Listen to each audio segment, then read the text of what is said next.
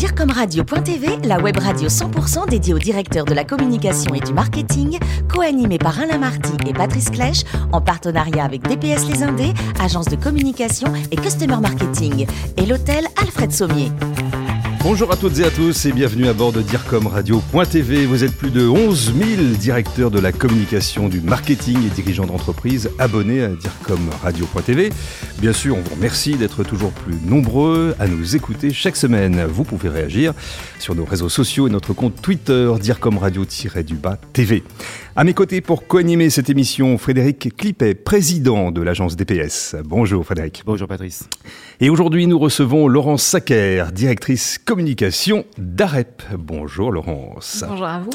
Vous avez choisi une belle formation hybride avec un doctorat en sciences sociales et un master en urbanisme. Vous auriez pu faire de la recherche pure toute votre vie. Ah oui, j'aurais pu continuer à étudier très très longtemps si j'avais pas été euh, contrainte à, me jeter dans le grand bain, puisque la recherche c'est quand même quelque chose de fondamental euh, et en tout cas qui m'a beaucoup formée. J'ai été euh, à la fois passionnée et très heureuse de, de suivre cette formation. Et je dirais qu'aujourd'hui, elle m'a quand même beaucoup formaté. C'est exactement ce que je me disais. En, quoi est-ce que votre formation, si on la met en perspective avec euh, votre expérience professionnelle, euh, comment est-ce que ça se traduit dans votre quotidien et comment ça s'est traduit dans vos différents emplois? Alors tout d'abord, il faut dire que quand on est diplômé à la fois d'un doctorat et en plus d'une formation, je dirais, euh, double sur une autre euh, discipline qui est néanmoins pas très euh, éloignée, la sociologie et, l'urbanisme, on, est ce qu'on appelle un profil atypique. Donc on n'est pas toujours très attendu, on n'est pas toujours très bien accueilli, puisque vous avez des, ribambelles de, de, jeunes diplômés d'école de commerce qui, qui, pourraient occuper le poste mmh. que vous occupez, mais néanmoins, il faut quand même beaucoup prouver qu'on est là pour, pour la bonne raison. Euh... Alors c'est pas si évident que ça, hein, sociologie et urbanisme en fait, parce qu'on pense que c'est extrêmement technique, euh, architectural, et que vient faire la sociologie au milieu de tout ça, même si c'est fait pour des gens. Bah, la sociologie, elle est en lien avec l'urbanisme quand on, analyse les euh, regroupements, l'aménagement des espaces, les habitudes aussi sur l'espace public. Mais euh, euh, l'urbanisme, ça regroupe tellement de sujets. C'est à, la fois le logement, l'espace public, les flux, la mobilité. Et c'est vrai que moi, très tôt, je me suis intéressée à la mobilité. J'ai eu la chance de travailler avec Jean-Pierre Orfeuille et Guillaume Faburel sur ces sujets. Alors, il y a de très jolis noms, de très belles entreprises dans votre parcours. Veolia Transport, Service Plan, Danone, des apprentissages différents, j'imagine mais extrêmement formateur, chacun dans ses compartiments. Oui, alors c'est à la fois un parcours euh, hybride dans l'hybridation, c'est-à-dire j'ai fait de la communication chez l'annonceur et en agence. Donc c'est pour ajouter de la complexité parce que je trouvais qu'il n'y en avait pas suffisamment, vous voyez. Hmm. Donc euh, j'ai trouvé que c'était extrêmement euh, formateur à la fois chez l'annonceur, donc Veolia Transport, où j'occupais plutôt un poste de sociologue au service du marketing, hein, ce qu'on appelle du planning stratégique en quelque sorte. Et ensuite j'ai voulu m'amuser davantage, si j'ose dire, et trouver dans une agence un fonctionnement plus agile et plus intéressant. Et donc j'ai pu rejoindre Service Plan mhm. euh, grâce à mon directeur conseil qui a été euh, Robin Coulet, qui est quelqu'un de formidable et qui m'a formé sur tous les métiers euh, de la communication et en particulier celui du marketing digital où nous avons développé en, en, 18 mois notre département marketing social tout seul et, et moi en étant un peu euh, démuni face à l'entreprise et surtout face aux clients, puisque quand vous faites de la recherche, on ne vous forme pas au développement, on ne vous forme pas à euh, développer un business, et, on vous dit grosso modo en France, du hmm. moins la recherche en France. Que c'est pas très utile. Bah, que c'est pas très utile et que hmm. vous, si vous faites ça, vous n'avez pas besoin de, savoir autre chose. Hmm. Et pourtant. Et pourtant. et, surtout quand on rentre dans des maisons comme Danone. Oui, c'est vrai que Danone, c'était une belle aventure dans le sens où je rejoignais une entreprise du CAC 40 et toujours avec mon petit bagage de, non pas de personnes qui se sentent pas à sa place, mais de personnes qui doivent doublement prouver qu'elle est, qu'elle est, qu'elle est là et qu'elle a une bonne raison euh, de l'être. Euh, Danone, j'ai eu une double casquette, à la fois le développement de la communication digitale de l'incubateur d'entreprises sociales qui s'appelle Danone Communities. Mhm. Donc c'est à la fois engager des collaborateurs, mais euh, aussi travailler avec un nombre très important de parties prenantes, des académiques qui bossent sur le social business, mhm. des candidats, beaucoup de candidats qui veulent nous rejoindre, et un certain nombre d'autres parties Et puis ensuite, j'ai eu la responsabilité de la communication interne du groupe, donc 100 000 salariés, un réseau de communicants internes de 140 personnes sur toutes les BU, et on a développé un super outil qui était le premier intranet collaboratif du groupe et qui avait pour objectif de mettre en lien les BU entre elles sans que le siège soit un peu la, le passage obligé. voilà. Mhm. Racontez-moi quand même le moment euh, que vous avez vécu en créant votre propre structure, Mondrian Charge. Euh, j'ai créé Mondrian euh, parce que la question qu'on m'a souvent posée quand j'ai rencontré euh, des recruteurs ou même euh, d'autres personnes, mais pourquoi tu quittes une boîte comme Danone? J'ai bah, écoute, j'ai le souhait là aujourd'hui de développer un projet de vie et donc je quitte Paris et je vais m'installer au Pays Basque. Euh, donc vivre près de l'océan, c'est un projet en soi, mais quand vous avez tout à bâtir mhm. et trouver un emploi, bah, c'est plutôt compliqué. Donc j'ai créé cette entreprise en me disant, je peux me lancer là-dedans, mais en même temps, aïe aïe aïe, il y a la partie développement commercial à laquelle je ne suis pas formée et il va falloir que je bâtisse tout. Et, croyez-le ou non, même si cette entreprise n'a que deux années euh, d'existence, ça reste pour moi, je crois, l'expérience peut-être la plus formatrice, dans le sens où j'ai eu le sentiment que je déplaçais des montagnes tous les jours. Il fallait en, tout faire. En toute humilité, mhm. mais vraiment, c'est-à-dire qu'on part de zéro, on connaît personne et, très vite j'ai développé mon réseau euh, local. Euh, j'ai fait venir des personnes de mes anciennes boîtes et dont Danone sur le campus de l'université d'ingénieurs qui abritait la pépinière d'entreprise où j'étais euh, hébergée. Euh, je, me suis rendu compte que j'étais capable de ça et je me suis dit euh, là je peux prendre des sujets qui sont vraiment euh, vraiment plus grands et, j'en ai envie. Et, c'est arrivé et c'est arrivé l'année dernière. Il s'est passé deux ou trois choses euh, en 2020 et entre autres euh, vous êtes entrée chez AREP en tant que directrice de la communication. Alors AREP ce n'est autre que la première agence d'architecture de France par le nombre de collaborateurs. vous êtes près de 1000 si mes chiffres sont bons et le chiffre d'affaires 70 millions d'euros. Oui, c'est la première agence d'architecture, c'est très juste de France, à la fois par le nombre euh, d'architectes euh, qui sont euh, employés par, par AREP, mais aussi par le, chiffre, le chiffre d'affaires. Et AREP, vous, connaissez peut-être, mais si vous ne connaissez pas maintenant, je suis ravie que ce soit le, cas. C'est une agence connue. C'est une agence connue qui a été créée fin des années 90, qui est filiale de SNCF Gare et Connexion, et qui est aujourd'hui à l'aube d'un nouveau chapitre de son histoire extrêmement euh, orientée autour de, la, de, ce qu'on appelle le tournant écologique. Nous, ce qu'on prend comme mission, c'est celle de inventer un futur post-carbone. On est aussi pluridisciplinaire. C'est pour ça que cette mission, elle englobe en fait la, elle est quand même assez globale, mais extrêmement forte. On a des architectes, des urbanistes, des designers, des programmistes, euh, des ingénieurs, je ne les ai pas oubliés, et puis aussi les personnes qui mettent en œuvre les projets euh, dans euh, ce qu'on appelle la direction management de, de, projet. À ce propos, Frédéric Clippet a quelques questions pour vous. Oui, un petit peu plus tourné sur la, sur la communication, justement. Bonjour Laurence. Le tout premier client d'AREP et son actionnaire, donc la SNCF, s'y se traduit certainement par une multitude de projets acquis donc ça veut dire assez peu de prospection pour se développer.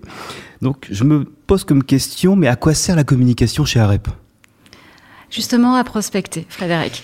Justement à prospecter, moi la communication, je l'aperçois comme, enfin, je veux qu'elle soit fondamentale, qu'elle soit stratégique et business partner. AREP a connu un, changement de présidence il y a euh, deux ans avec l'arrivée de Raphaël Ménard, euh, qui euh, nous engage tous hein, derrière ce, sujet de la transition écologique et qui est extrêmement fort et qui l'incarne beaucoup. Néanmoins, ce que nous demande aussi notre maison mère et à la fois client principal, c'est de nous développer sur d'autres périmètre euh, que, euh, que le sien. Donc on a un programme stratégique pour ça qui euh, est composé de trois piliers. Le pilier performance, se saisir du sujet de la performance de l'entreprise et pérenniser ses, résultats. le volet client, pour inventer aussi une nouvelle façon d'être en relation avec nos clients, développer davantage et, élargir notre spectre, je dirais, de, de, projets. Et puis ensuite, on a le pilier environnement dont, dont je vous ai parlé. Donc, la communication, elle sert à ça. Elle sert aussi à fédérer derrière ce projet-là. Moi, j'ai le sujet de la communication interne, vous le comprenez, euh, c'est un sujet extrêmement important pour moi. Et il ne s'agit pas de, seulement informer quand on fait de la communication interne. Il s'agit aussi euh, d'engager. Et on travaille sur de nombreux euh, sujets, et en particulier dans cette période où c'est à distance qu'on anime nos communautés. Alors, les projets sur lesquels vous travaillez en grande majorité sont soumis, peut-être plus que d'autres, à d'innombrables contraintes. Euh, architectural évidemment lié aux bâtiments anciens que vous réhabilitez, donc ça veut dire soumis aux, architectes des bâtiments de France, et c'est pas simple. Environnemental, euh, car ils peuvent vite être énergivores lié à la réception d'un large public. De ce fait, devez-vous adapter votre communication à ces différents publics pour montrer la diversité de vos talents? Et oui, et si oui, comment faites-vous et quels sont vos outils, quels sont vos supports? Alors, vous, l'avez dit euh, très justement, il faut séduire un, spectre beaucoup plus large de, cibles. Et aujourd'hui, on travaille euh, pas à pas. On a un premier travail qui est celui euh, de la communication auprès de nos clients existants et qui passe par une réorganisation. La communication ne fait pas tout, mais qui passe par une réorganisation et qui, se matérialise par la création de direction client. Donc, il y a un, un relationnel, je dirais, de proximité qui se, qui se fait. Et au quotidien, ou très régulièrement, euh, du moins, moi j'accompagne euh, les directions clients à développer des outils, qu'ils soient euh, papier, qu'ils soient euh, digitaux ou, euh, ou, autres, ou même juste structuration d'un discours institutionnel euh, super fort. Et à ce titre-là, on, on, peut dire que la communication est utile si on pouvait encore se poser cette question. on a aussi le sujet de la, de, de, de, du secteur, en fait. AREP est perçu comme une, une agence d'architecture dont la majorité de ces, de ces projets sont des projets acquis, comme vous le disiez tout à l'heure, euh, et, on souhaite se développer euh, davantage et donc démontrer qu'on est capable d'autre chose. Donc là, on commence à travailler à la fois sur une prise de parole beaucoup plus structurée euh, sur, le, digital. Nous en avions besoin. On y va euh, petit à petit. Et ce qui est au-delà euh, de l'outil, je dirais, euh, quel est le fond euh, mon, premier chantier, quand je suis arrivée chez AREP juste avant l'été, a été de, de, de, de lancer celui du discours institutionnel, notre maison des messages, notre mission, notre définition, et comment, comment cela aujourd'hui se matérialise. Ça se matérialise par un manifeste extrêmement engagé que l'on déploie auprès de toutes nos cibles. Je dirais que c'est beaucoup de choses en même temps mais néanmoins euh, des, des, des, des, actions qui se construisent pas à pas. Alors, vous en parliez tout à l'heure, mais votre positionnement, ou en tout cas votre vision d'entreprise, se traduit par des engagements pour doter l'avenir d'infrastructures vertueuses. Comment ces engagements se matérialisent dans l'expression de la marque, dans votre discours? Alors aujourd'hui, comme je vous le disais, on est à l'aube d'une nouvelle façon de parler de nous-mêmes. Euh, nous sommes en train de travailler sur tous ces sujets. La première brique est posée on se positionne, on est sur ce dont vous venez de, euh, de parler.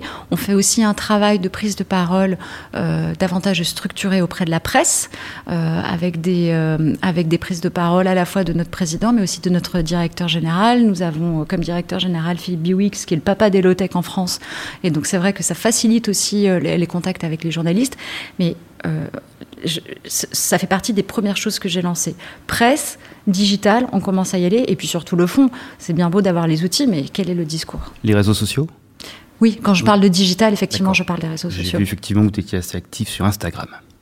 Bah écoutez, depuis hier. D'accord. Voilà, on l'a lancé hier. Alors, AREP a piloté de beaux projets à l'international. J'ai vu des choses en Asie. Euh, comment, comment vous y allez? C'est un marché complètement différent. Vous vous installez là-bas. C'est politique. Comment on se développe quand on est une agence architecturale française, filiale de la SNCF en Asie? Alors il faut savoir que AREP est installé en Asie depuis sa fondation, donc euh, fin des années euh, 90. Euh, et il y a à la fois un, une, présence pardon, en Chine avec cinq bureaux, ça représente à peu près 120 personnes, et un bureau à Hanoï, euh, une vingtaine de personnes. Euh, c'est un développement qui est bien sûr euh, adressé de façon très différente. Nous avons d'excellentes relations avec la Société des chemins de fer chinoise qui a confié au bureau chinois un certain nombre de projets. Sur la communication, on essaie, euh, là, ce qu'on essaie de faire, c'est d'injecter un tout petit peu plus euh, d'éléments environnementaux.